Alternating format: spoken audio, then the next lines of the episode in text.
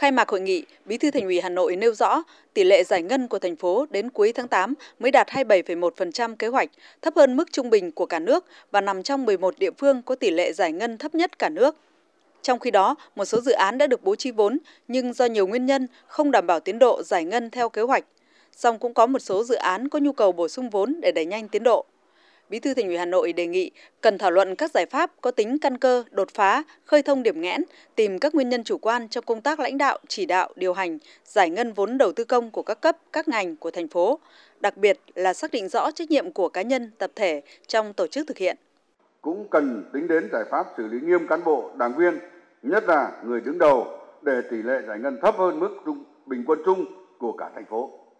Đặc biệt, cần thảo luận cho ý kiến kỹ về phương án điều chỉnh kế hoạch đầu tư công năm 2022 để đẩy nhanh tiến độ thực hiện kế hoạch đầu tư và đảm bảo tỷ lệ giải ngân cuối năm 2022 phải đạt tối thiểu 90%,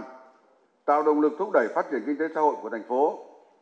Quá trình thảo luận cho thấy một trong những nguyên nhân dẫn đến chậm tiến độ giải ngân vốn đầu tư công có liên quan đến phân cấp ủy quyền – Đề án phân cấp ủy quyền quản lý nhà nước của thành phố đưa ra xem xét lần này từng bước đề xuất phân cấp ủy quyền thực chất hơn. Đề xuất phân cấp ủy quyền đối với trên 600 thủ tục hành chính, phân cấp bổ sung đối với 9 nhiệm vụ quản lý nhà nước và tiếp tục ủy quyền đối với 36 nhiệm vụ. Đây là cơ sở xây dựng nội dung về phân cấp kinh tế xã hội và phân cấp nguồn thu, nhiệm vụ chi của thành phố trong thời gian tới và là giải pháp cải cách quan trọng để thúc đẩy tiến độ thực hiện các dự án đầu tư, các công trình trên địa bàn thành phố góp phần đẩy nhanh tiến độ giải ngân vốn đầu tư công trên địa bàn thành phố. Tại hội nghị, các ý kiến thảo luận đã chỉ ra nhiều nguyên nhân chậm tiến độ giải ngân mang tính chủ quan.